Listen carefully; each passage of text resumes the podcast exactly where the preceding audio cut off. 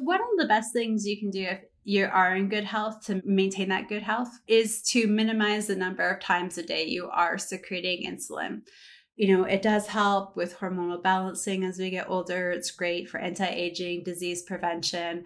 By eliminating snacking and still getting in these shorter periods of fasting as a result, even from dinner until breakfast the next morning, like 14 hours, there's tons of great data to show that, you know, for women, this can reduce the risk of a lot of metabolic related cancers, like certain types of breast cancer, substantially.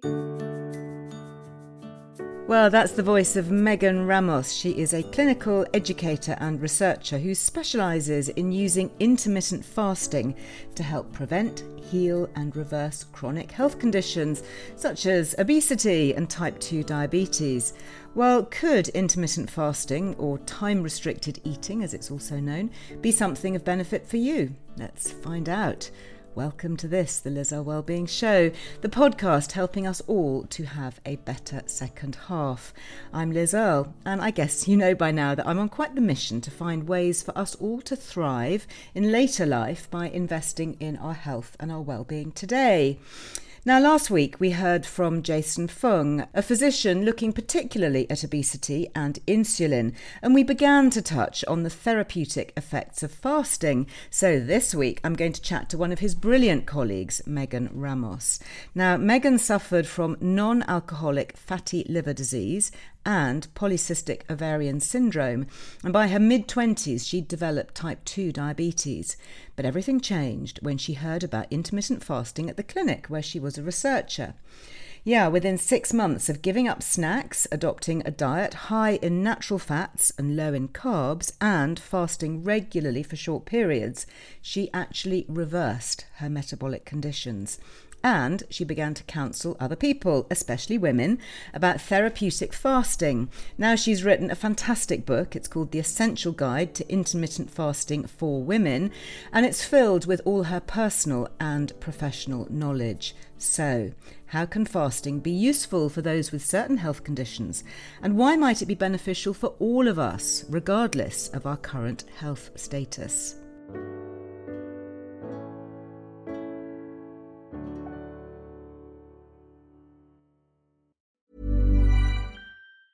Hey everyone, it's Jen and Jess from the beauty podcast Fat Mascara here to talk about Sol de Janeiro. So many of the beauty experts we interview on our show say that the key to great skin is to treat every inch of your body with the same attention you give your face. One of our favorite ways to do that is with Sol de Janeiro's Beija Flor Elastic Cream, a rich body cream that's clinically proven to boost collagen and has been shown to improve skin crepiness on the chest in just two weeks. Plus, it's scented with Sol de Janeiro's Cheirosa 68 fragrance. Sol de Janeiro is offering you 10% off your first order on soldejaneiro.com and free shipping with the code ACAST10. That's S O L D E J A N E I R O, soldejaneiro.com, and use the code ACAST10 for 10% off.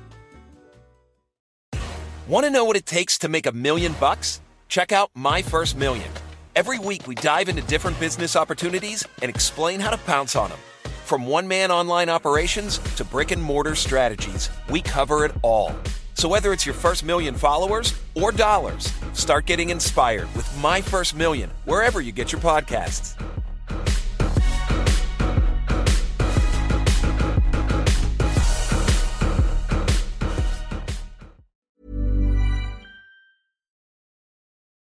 Welcome, Megan. It's a real privilege to have you here, and I've heard a lot about you from Dr. Fung, so welcome. Hi, Liz. Thank you so much for having me on today. No, I'm, I'm delighted. This is going to be a really fascinating chat. And, you know, I, I skimmed over the top lines of your story there, but I'd really love to hear about it from you in more detail. So, talk to us about non alcoholic fatty liver disease and polycystic ovarian syndrome and type 2 diabetes. Gosh, you had quite a, quite a triple whammy there, didn't you?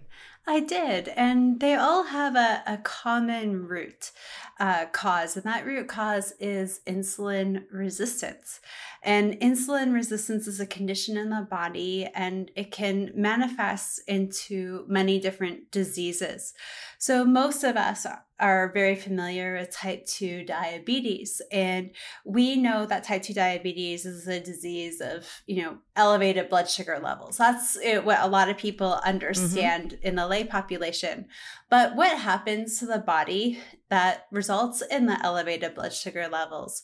That elevation is just a symptom, uh, and the root cause has to do with insulin resistance. But when you look at these these other conditions, fatty liver and polycystic ovary syndrome, they're also caused by insulin resistance. Fatty liver mm. disease usually is a precursor to insulin or to type 2 diabetes.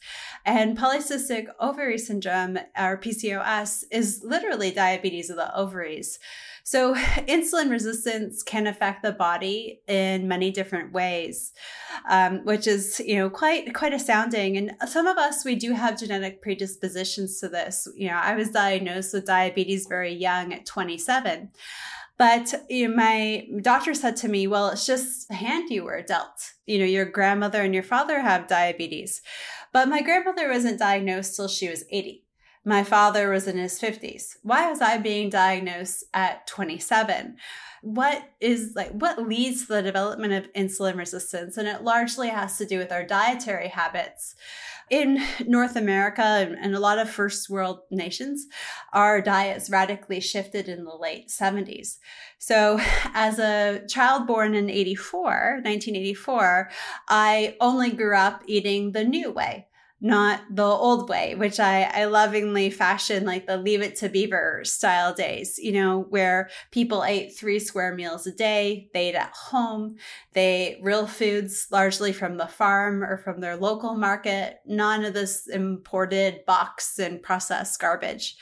But I, I ate very differently from the start of my life. It's these eating habits that actually lead to the development of this insulin resistance. So while I had a genetic predisposition predisposition to it. Um, you know, that's why my grandmother, who had very different eating habits for the majority of her life, didn't develop these conditions until much later on. Same with my father.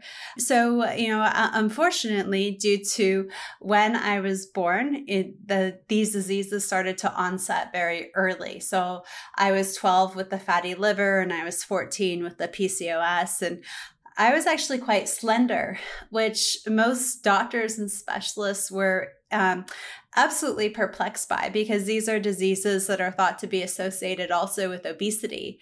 But my BMI actually had me classified as underweight now I, I understand that my body composition wasn't very good.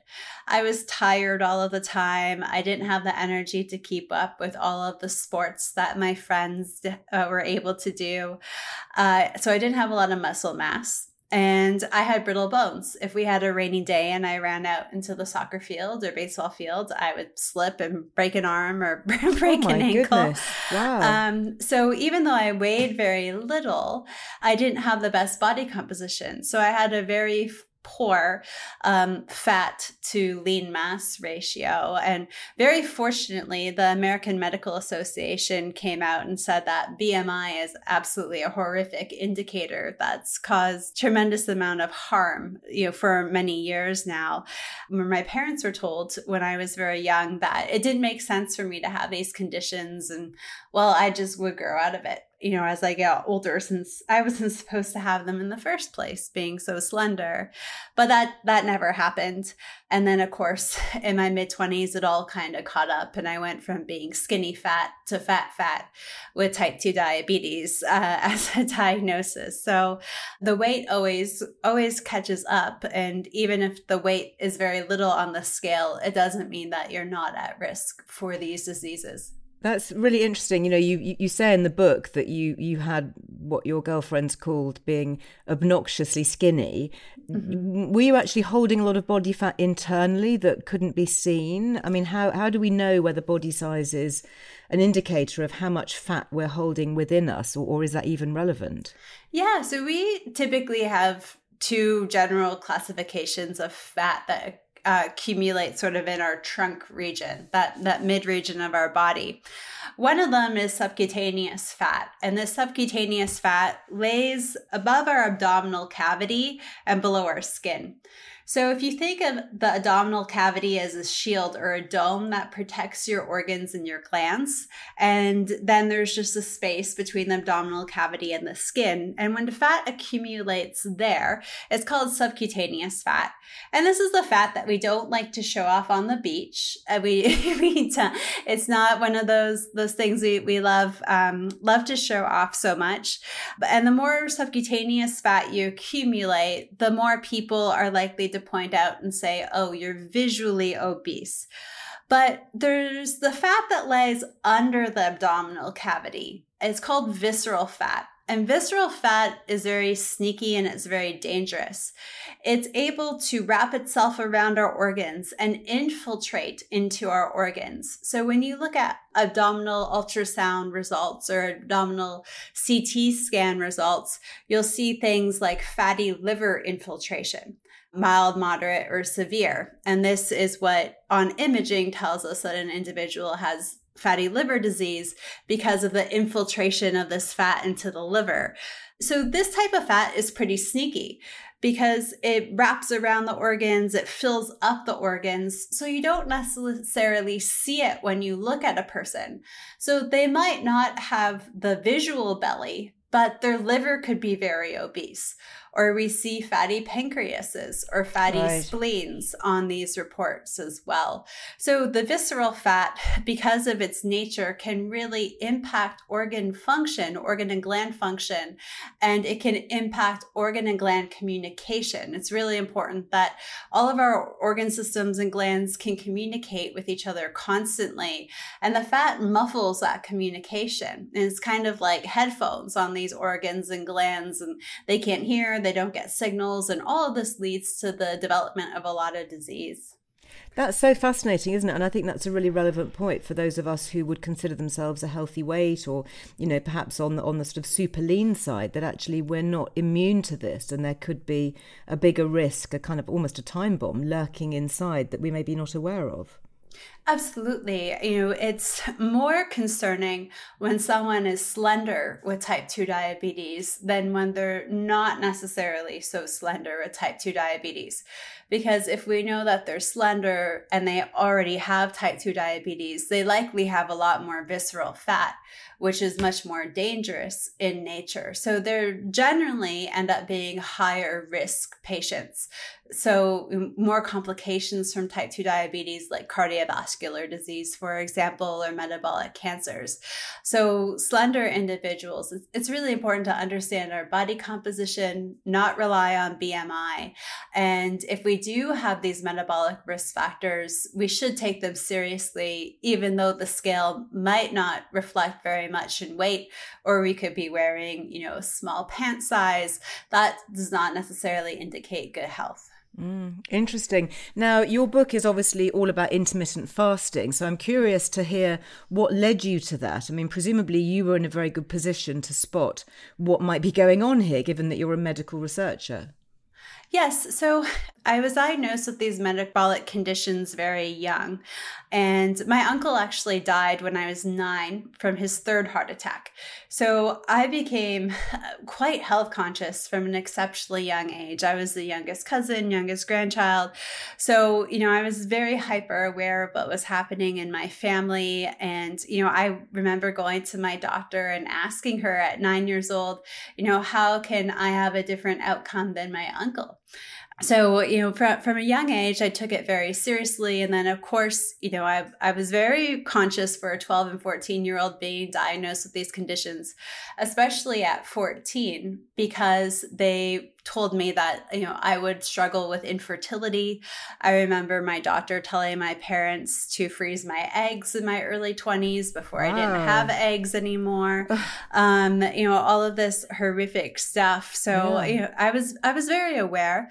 And that's what led me into the medical field in the first place. I, you know disease prevention. You know my my whole family is in law, so I'm, I'm kind of the black sheep of the family that went into the, to medicine. But then in in medicine, I realized that so much of it was just treating symptoms with pharmaceuticals. And there wasn't a tremendous amount of focus on prevention. And this became very disheartening to me in my mid 20s. And I actually thought, okay, I'm going to take some time. I have to continue working, of course. I had bills to pay, but I'm going to take some time and figure out, you know, maybe I do go to law school because I was so saddened from watching patients pass all of the time and just needing more and more medications to control their symptoms without being able to actually help them. And it was actually in that year. So I dedicated the year 20, my, my 26th year on this planet to optimizing my health. I worked out with a personal trainer three to four times a week. I sought out the best dietitian in all of Canada, uh, and I will definitely say the most expensive. And I uh, I followed her recommendations to a T, and all that ended up happening was me sort of feeling like I was force feeding myself all day long, lots of fruit and lots of grains, never feeling very satiated. The more I ate, the more I seemed to want to eat, uh, and then I had gained about sixty pounds uh, and I had developed type 2 diabetes in the end. So that's what my year of wellness had well, to that, show. That is not, not a good result, is it? And I hope your dietitian was suitably chastened by that and gave was, you a refund. it was pretty, pretty awful. She just accused me of not following her guidelines. Um, it, it was really heartbreaking. And I thought, well, no wonder our patients aren't doing well if I'm following all of the guidelines that we give them. You know, in, in my mind at the time, I thought, you know, many of them are much older. So maybe saving them with lifestyle interventions was too late. But here I was at 26. Um, they should work for me. You know, this is the Canadian Food Guideline. This is all the physical activity movement that's recommended, but it didn't. So I knew nutrition. I, I didn't know. I, I also grew up in the very modern era of fast food and easy to order food apps and, and whatnot. I, I wasn't a very good cook. I could boil water for pasta and uh, I could burn toast, and that was pretty much the, the mm. limitations in the kitchen. But Jason, I started working with Jason when I was 15 at that clinic. Um, he had started talking about fasting. I had heard rumors about it. You know, Dr. Fung's gone a little bit crazy. Dr. Fung thinks you can reverse type 2 diabetes. Everyone yeah. would giggle. But as someone who at that point had worked with Jason for over a decade, he, he would sometimes say these out of the box things, but he was always right. So I overheard him one evening talking to a group of his patients about fasting. And I sat in and I went through all of the emotions anger, denial. I don't know. I don't know what all of the phases really? are. Yeah. But, you know, I paid a lot of money for a very fancy education at one of the top institutions on the planet. And, you know, all of everything Jason was saying just made so much sense. So I immediately started fasting and I didn't know how to feed my body because I was doing what I thought was right and it wasn't working, but I could fast. And eventually I learned how to feed my body. But it, within starting fasting, within six months, I reversed all three of my metabolic conditions. What? Yeah. In and I six months. In six months. Yes. I, I brought my hemoglobin A1C, that diabetes marker, from over 6.4 to 4.6. Actually, I inversed it. No more fatty liver on imaging or labs and normal ovarian function. And then I lost all of the weight that I had gained plus some. And it was pretty remarkable. I became obviously very passionate about yes. this. and yeah. uh, our our superiors at the clinic then gave Jason and I permission to start doing this with patients. As a medical doctor, he had a bit more restrictions in terms of being able to give out advice. But as someone who wasn't a medical doctor, I could give out unconventional mm, advice. I wasn't regulated by a college yeah. or a body. So together we formed our clinic. And then he had some books come out that were very popular. And I had a thousand emails a day in my inbox. Wow, that. Uh, yeah, yeah, So we started an online program, online coaching. Uh, and then I transitioned fully into into doing this and we we partnered we created a business. It was pretty wild um, how things went. But you know it, it's exactly what i wanted to do. I wanted to help people prevent disease or treat the root cause of their disease so they weren't just treating their symptoms so every day I get to go to work and, um, you know, someone's off of insulin, someone's off of their Amazing. blood pressure medications. Yeah. A postmenopausal woman's lost 100 pounds, something that, you know, they think is completely impossible to do. So I I, love hearing from uh, this one uh, client last week who had this article published about her in a, a prominent medical publication here in the United States about how at 70 she's absolutely thriving when she was riddled with disease in her 20s. Isn't and, that amazing? Yeah, it's, so it's very yeah. rewarding. So you talk about fasting and doing that for six months. What exactly did that look like? I mean, presumably you were eating. What, what kind of fasting were you doing? Yeah, so I took a look at the research with Jason, and part of the the objective with fasting is to go for a sustained time with suppressed insulin levels. Now, insulin's a hormone that our body produces or pancreas produces. It has many roles in the body. Most of us are aware that it helps with sugar metabolism, glucose metabolism, meaning maintaining healthy blood glucose levels. But if you develop resistance to your own body's insulin in your body, you can develop these insulin resistant metabolic health conditions. So, in order to restore sensitivity to the cells in your body to your own insulin, you do need to suppress your insulin production. So, one of the ways we do that is through food. You know, food is probably the most unnecessary means of increasing our insulin levels. Insulin does need to be produced for other bodily functions throughout the day, but the requirements are very minimal looking at it with Jason, you know, it showed that you had to keep your insulin pretty suppressed for about 24 hours in order to allow for some cellular repair and some cellular healing to occur. And during that 24 hour period, you could consume some liquid beverages, water, of course, herbal teas, black coffee, a, a bit of broth was fairly negligible uh, in terms of raising insulin levels. But all of these fluids that were consumed had to have a negligible impact on your insulin levels first i just started cutting one meal and, and, doing 16 or 18 hours of fasting every day. Uh, for me it was easiest to cut out breakfast and my blood sugar levels were highest in the morning time like most diabetics are. So i was able to bring those down naturally through activity in the morning and then i'd have lunch and i'd have dinner. And once I got comfortable with that, then I started skipping lunch and would just have dinner. Dinner was more idyllic for me because I did live with family at the time. And it was the main sort of staple meal in the household a day. So I would just largely work through my lunch or go for a walk, enjoy some fresh air.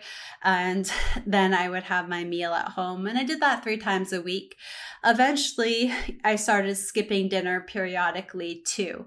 And I carried this on for about six months. And that's when I was able to reverse all my conditions. Interesting. And, you know, that, that is quite hardcore, but obviously you were treating quite serious health issues. Where do you end up now? I mean, is that a prolonged program? Is that permanent? Or do you now scale back to, to do this sort of 16 8 or, or whatever the period is for you? Well, it's been 12, 12 years uh, since my initial period of time fasting. The first six months were quite intense. We call those fasting strategies therapeutic, uh, and we treat them like a therapy. The, the idea is that you're able to reverse your condition successfully or treat your condition with a therapy and not need it for life. So, after that six month period, I largely went back to eating two meals a day for the majority of the last decade. Uh, recently, I, I am quite pregnant. quite pregnant right, right now.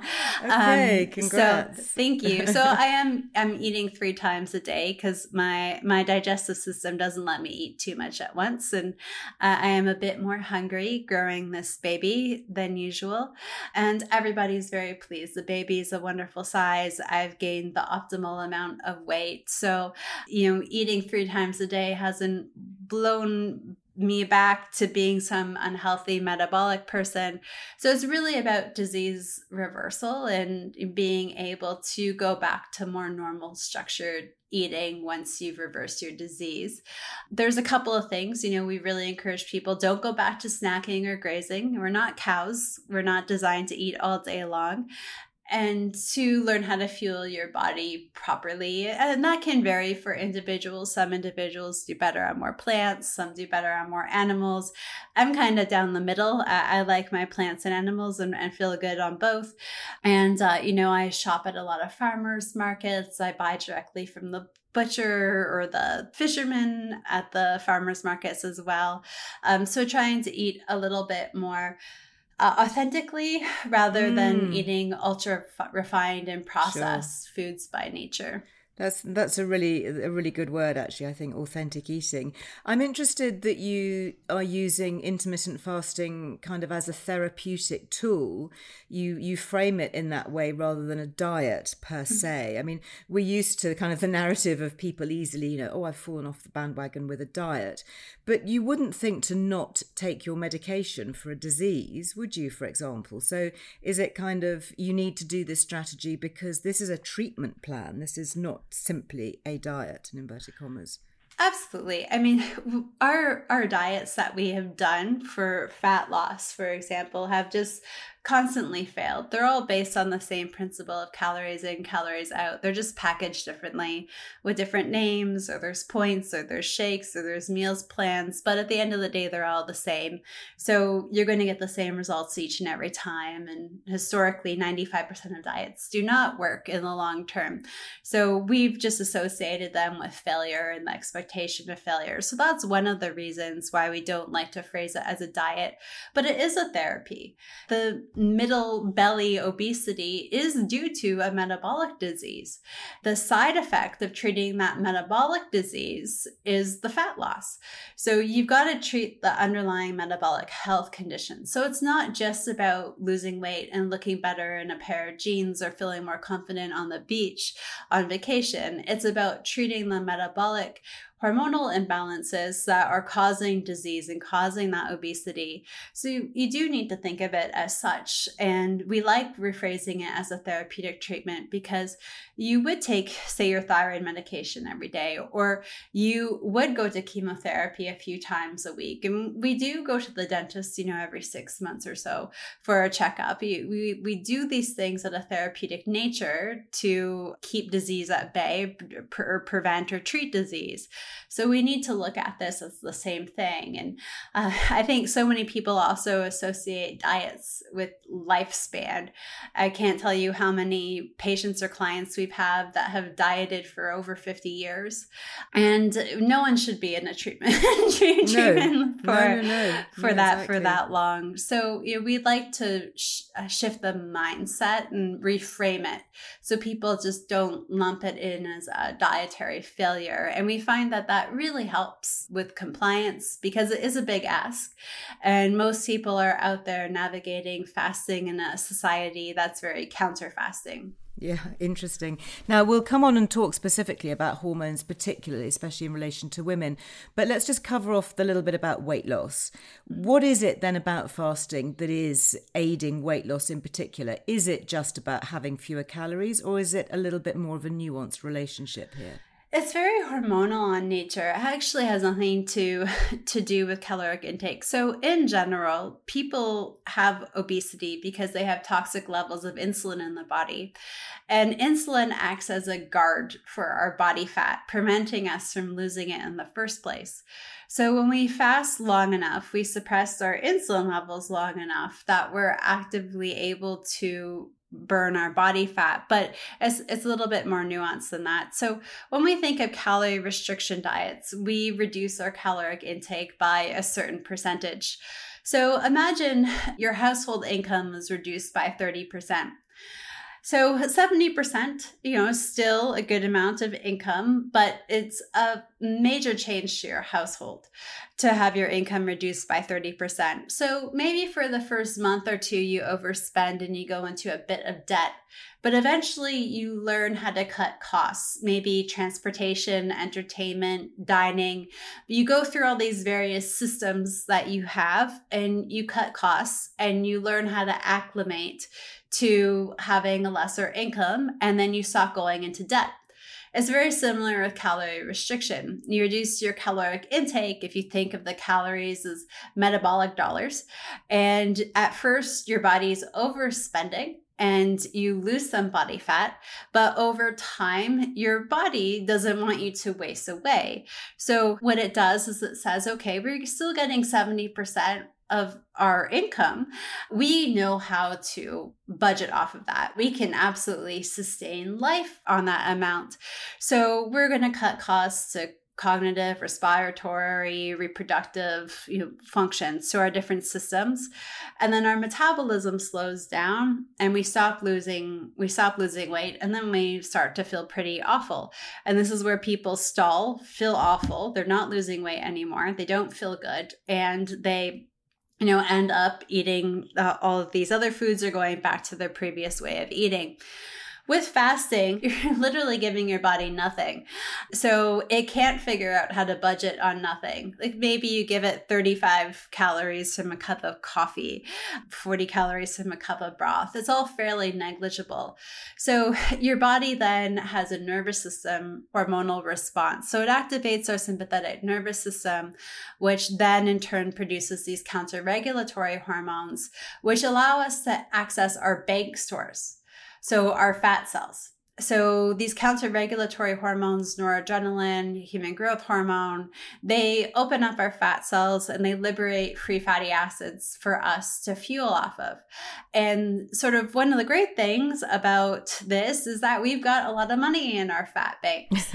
um, so if our daily caloric expenditure or metabolic caloric expenditure is something around say 2500 just a random number then we've we've got that in that banks we have Bill Gates money in our fat cells. Right.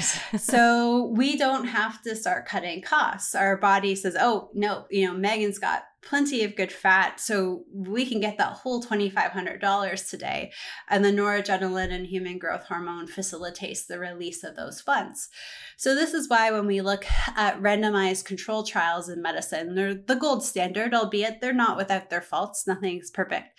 But that compare true alternate daily fasting to calorie restriction, we always see the fasting group, there's no change in metabolic rate. There's no change in lean mass. Lean mass is well preserved and maintained versus in the calorie restriction group, we see a clinically significant reduction in resting metabolic rate. Every time we see less fat loss, we see less maintenance of lean mass. All of these RCTs that have come out, and a lot of them, you know, in the last 15 years, have come out replicating the same findings uh, that we do not see this catastrophic loss in, in metabolism. We have no change in metabolism.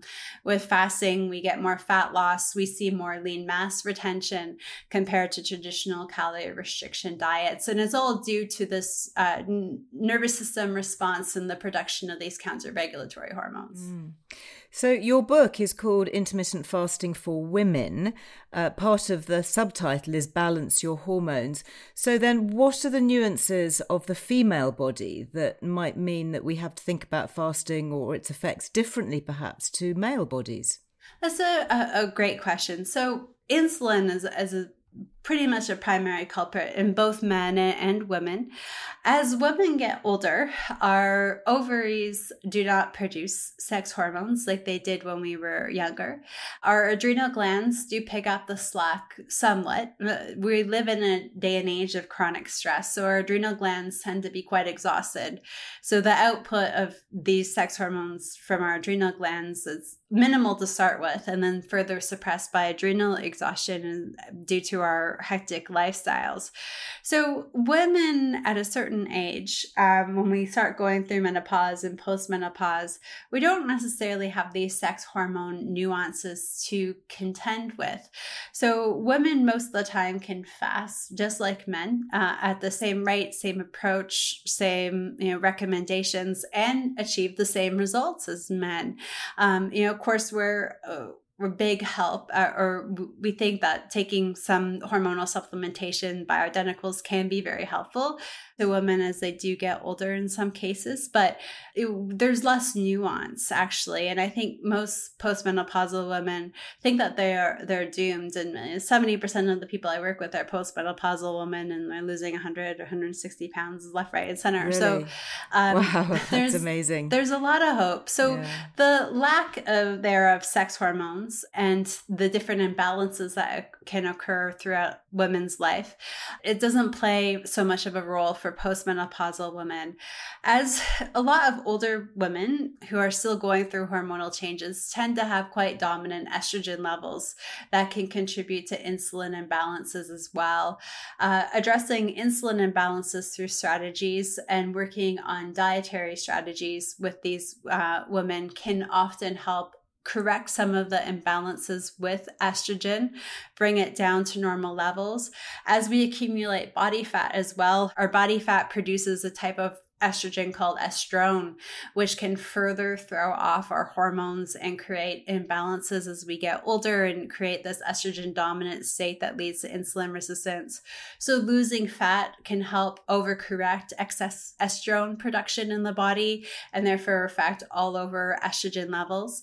We tend to fast that group of women quite similarly, aggressively to lose body fat, but there's a lot more dietary strategies that we implement. And then in younger cycling women you know our hormones change every every week and our ability to fast and our need to fast can vary every week. So women who do have cycles our, our monthly cycle is typically divided into two parts. The follicular phase uh, it's punctuated by ovulation and then we have our luteal phase. And during the follicular phase, estrogen is a more dominant hormone. And in the follicular phase, progesterone is the more dominant hormone. Progesterone is a very appetite driving hormone. Estrogen is a bit more of an appetite suppressing hormone. So, this is why fasting tends to work pretty well. In cases of a little bit too much estrogen, we're able to fast fairly aggressively. But women who cycle find it very easy to actually fast during this follicular phase because of the high estrogen. And then the hormonal shift that happens in ovulation, progesterone becomes dominant, and that is a very appetite driving hormone. And this is for evolutionary purposes. I mean, after ovulation, our bodies anticipate fertilization and implantation of that egg in the future embryo. So it wants to bulk up on nutrient stores and whatnot. So we're hormonally wired to want to eat more to help with this process. And eating more helps support progesterone production in the second half of the cycle as well, whereas fasting can suppress it a bit. So, if fertility is the goal, we don't want to be suppressing progesterone levels in the second half of the cycle. So, women who cycle typically do more aggressive fasting in the first half, and they'll do less aggressive, more of those 16, 18 hour fasts, focusing on really great nutrition in the second half of their cycle. And we do that all of the time with a lot of younger women with PCOS looking for assistance with fertility, women at my age or a bit older looking for help with PCOS and fertility. Uh, and we usually can get most women pregnant within about a six month period. so wow, and you're you're you're living proof of that. Well, stay there, Megan, because I definitely want to continue this deep dive into hormones. So many of our listeners here are midlife and beyond, many of whom will be replacing hormones with HRT, for example, which we talk about at length on this podcast. So let's drill down to that in just a moment.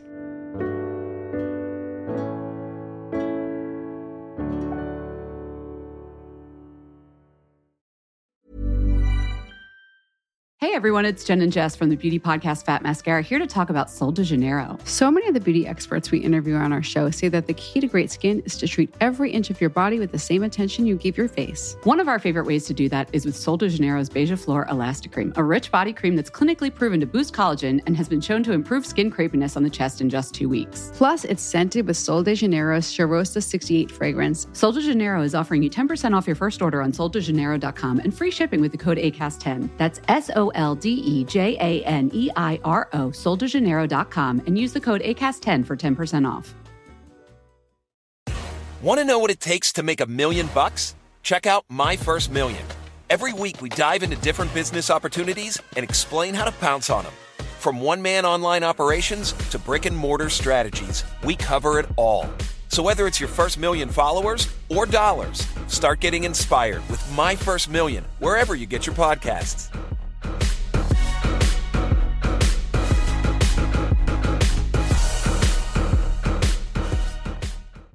This message comes from BOF sponsor eBay. You'll know real when you get it. It'll say eBay Authenticity Guarantee. And you'll feel it. Maybe it's a head turning handbag, a watch that says it all, jewelry that makes you look like the gem, or sneakers and streetwear so fresh every step feels fly. eBay gets it.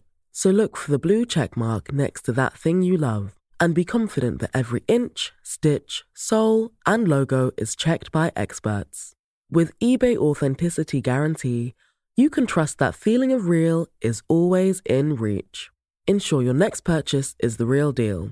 Visit eBay.com for terms. Ryan Reynolds here from Mint Mobile.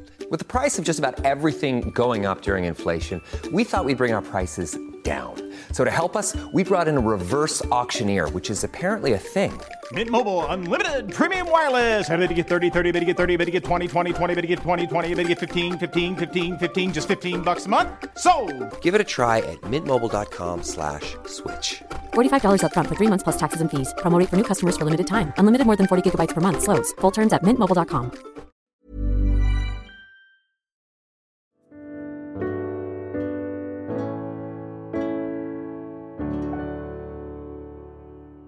So, Megan, I talked there about hormones and different stages of life. It's absolutely fascinating what you were saying about pregnancy and younger women. Let's look at midlife and beyond. So, we know that as midlife women, we're losing our estrogen. Mm-hmm. We know it's so health protective, and there's you know increasing studies to show that it's really beneficial to to be replacing for all sorts of reasons. You know, Alzheimer risk, brain health, heart disease, all of that. If as midlife women we are replacing our estrogen with a body identity identical, you know, B17 estradiol estrogen, we're putting ourselves back into estrogen rich situation for the body and that's consistent we're not cycling we're not having menstrual periods so we are taking that every day. Mm-hmm. what would the landscape then look like for a menopausal woman who is replacing her estrogen yeah absolutely um, I, i'm a huge fan i don't know why so many women choose to suffer as they get older when we have these great bioidentical options i'm electing to take bioidentical progesterone voluntarily throughout my pregnancy for for various reasons. I'm a huge fan, a huge supporter of it, and we really encourage our community to investigate it further. Um, but the because it is so consistent without the cycles, there are some ebbs and flows that still happen with women. Sometimes women, even though they're not having monthly cycles, still feel very much these ebbs and flows, and sometimes they'll structure their fasting then sort of around the moon cycle. And they'll use the the moon cycle to do more aggressive fasting for the first half and less aggressive fasting for the second so half. so you you would eat less you would have a longer fasting window what when there's a full moon or when there's a new moon? And when there's a new moon. It's so some women will will do that but i'll say most women find it to be pretty constant. So we're able to stay on the same fasting regimen quite regularly. Sometimes, as women are acclimating to taking new hormones, there's more variation until they've reached a period of you know three to six months where they've sort of stabilized at a good place and are, are reaping all of the positive benefits of taking those hormones. But we don't find there is as much fluctuation as there say would be That's in a 26 year old.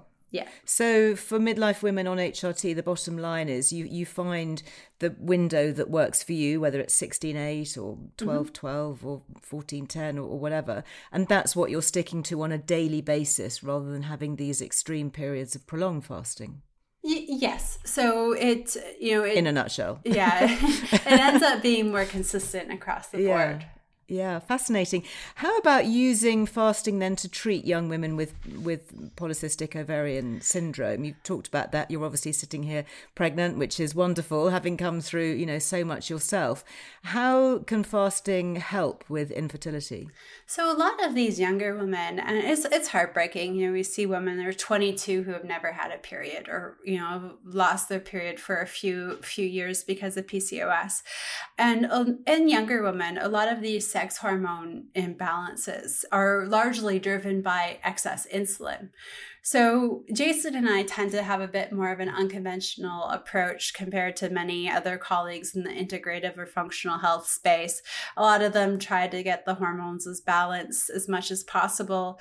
But if the insulin's always left out of check, the, the, the hormones are always going to be kind of wild and all over the place. So, Jason and I have always just gone to sort of the root and we've treated the insulin. So, we'll literally treat a 22 year old who hasn't had a period. Like she's you know a 72 year old type 2 diabetic male or female. And we implement the same fasting approaches. But usually within three to six months these women start having periods and they start having regular cycles. And as they start having regular cycles then of course we modify things. But even doing aggressive fasting on a consistent basis at the start we do see that their progesterone becomes elevated which is great great because many of them are progesterone deficient in the first place. Um, you find their sort of the, the relationship between estrogen and testosterone, all of that gets balanced out quite nicely. Tends to be issues there. Sometimes there's excess testosterone, sometimes there's not. Sometimes there's excess estrogen, sometimes there's not. It depends on the particular case. And PCOS, a lot of very skinny PCOS individuals have high testosterone. Uh, a lot of more overweight PCOS individuals individuals, they tend to have less testosterone, but more estrogen. So this is why sometimes, you know, people get acne or facial hair, sometimes they don't um, with PCOS. So it, it's quite fascinating. But we we'll see these hormones, the FSH and LH, all start to balance out. The AMH uh, start to come down. Um, so we know they're not producing excess follicles every month, even though they're not ovulating.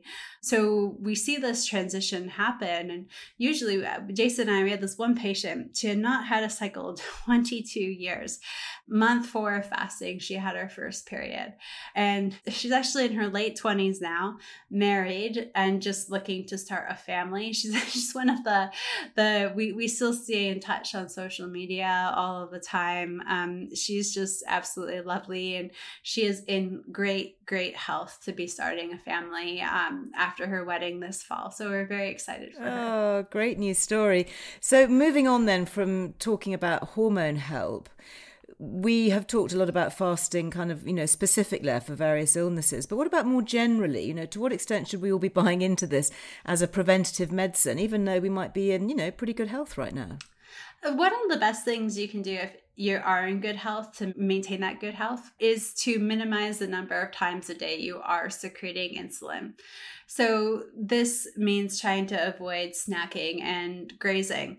So, if we produce insulin at breakfast, lunch, and dinner, that's fine, or breakfast and lunch, or lunch and dinner, however you may structure your day, that's totally fine. But minimizing the number of times a day we produce insulin, you know, it does help with hormonal balancing as we get older. It's great for anti aging, disease prevention. By eliminating snacking and still getting in these shorter periods of fasting as a result, even from dinner until breakfast the next morning, like 14 hours. There's tons of great data to show that, you know, for women, this can reduce the risk of a lot of metabolic related cancers, like certain types of breast cancer, substantially.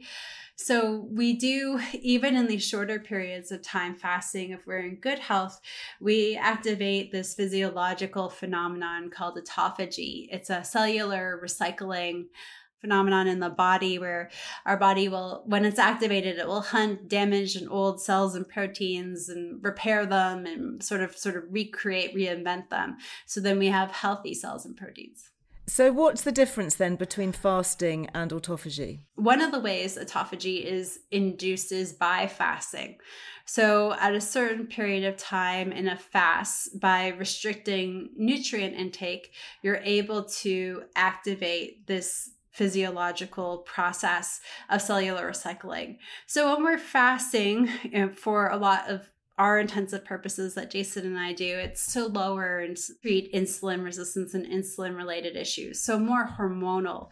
But this physiological phenomenon that's triggered by fasting is just an added bonus. And how, how long do you have to actually fast for to trigger autophagy? That's a very good question. Uh, Can you answer it? I'd love to know. Uh, so it, it depends. More metabolically unhealthy individuals tend to not experience it for longer periods of time. So, people who do carry excess weight around their waist or have that visceral fat, things like fatty liver, PCOS, type 2 diabetes, a lot of the data that's available shows they're not really starting to activate that process until about 24 hours into a fast. Individuals who are healthier, eh, there's some data to show that, you know, even several hours into a fast, you're able to start activating autophagy. So, really, metabolic health status seems to play a huge role in this. But if an individual is healthy and they're doing sort of these 14 or 16 hour fasts on a regular basis with two or three meals a day, they are going to be experiencing quite a bit really? of autophagy. And we we can. That's fantastic. Yeah. That's, that's such great news. It's kind of almost a win win, isn't it? Kind of the healthier you are. Mm-hmm the easier it is for you to do it and the more benefit you get. Absolutely. We can't measure it very easily right now. I can't go into a lab or a doctor's office and measure your rate of autophagy, but you can see it. You know, people say you look younger. C uh, section scars. I love women showing me their C-section mm. scars because they improve yeah, so, so dramatically. And you know, I had this one mom of three, uh, three C-sections, and then we were on a Zoom call, and she started to pull down her her pants. I thought, oh my gosh, what's going on?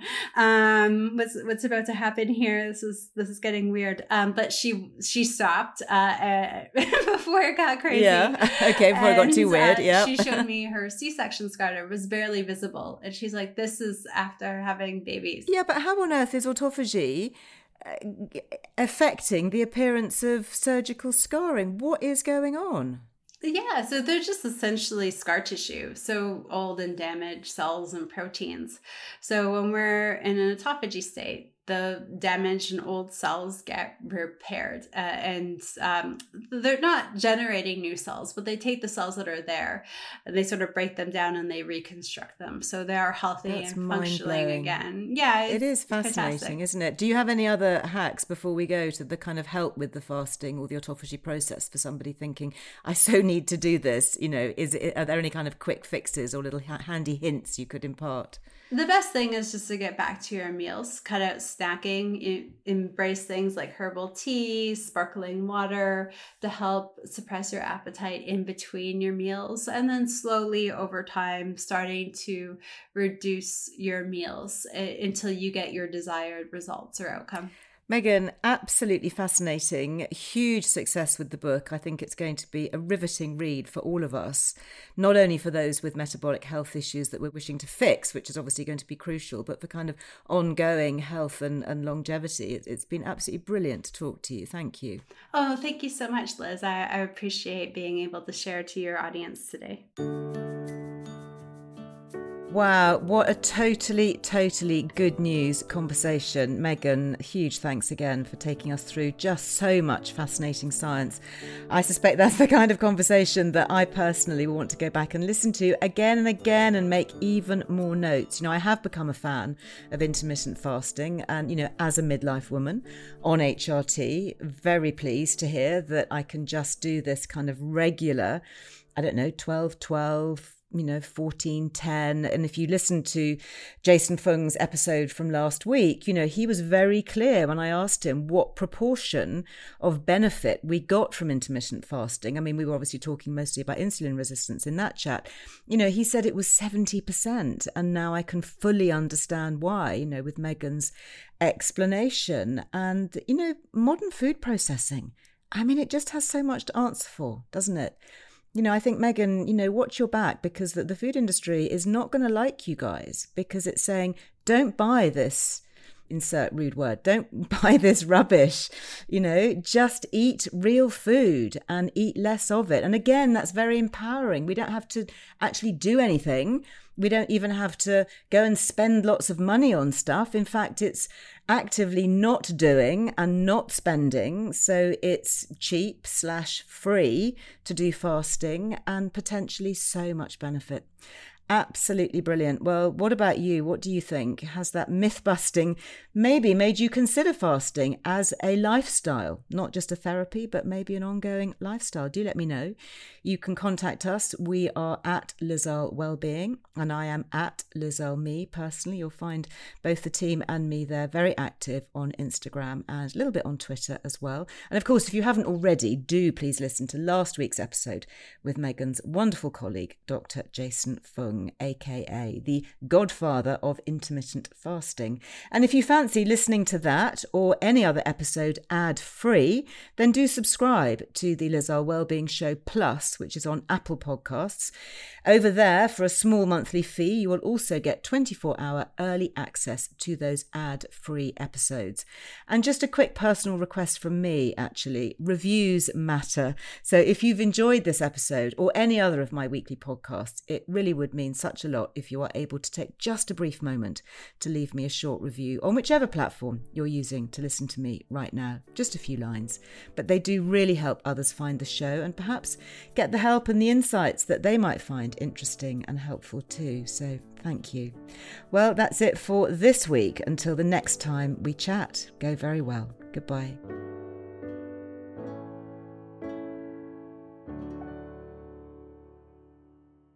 The Liz Earle Wellbeing Show is presented by me, Liz and is produced by Anushka Tate for Fresh Air Production, with additional production support from Ellie Smith. Hey everyone, it's Jen and Jess from the beauty podcast Fat Mascara here to talk about Sol de Janeiro. So many of the beauty experts we interview on our show say that the key to great skin is to treat every inch of your body with the same attention you give your face. One of our favorite ways to do that is with Sol de Janeiro's Beija Flor Elastic Cream, a rich body cream that's clinically proven to boost collagen and has been shown to improve skin crepiness on the chest in just two weeks. Plus, it's scented with Sol de Janeiro's Cheirosa 68 fragrance. Sol de Janeiro is offering you 10% off your first order on soldejaneiro.com and free shipping with the code ACAST10. That's S O L D E J A N E I R O, soldejaneiro.com, and use the code ACAST10 for 10% off. Want to know what it takes to make a million bucks? Check out My First Million. Every week, we dive into different business opportunities and explain how to pounce on them. From one man online operations to brick and mortar strategies, we cover it all.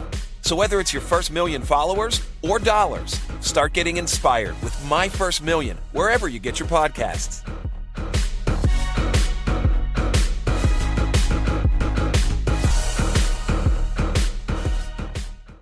This message comes from BOF sponsor eBay. You'll know real when you get it. It'll say eBay Authenticity Guarantee. And you'll feel it. Maybe it's a head turning handbag, a watch that says it all, jewelry that makes you look like the gem, or sneakers and streetwear so fresh every step feels fly. eBay gets it.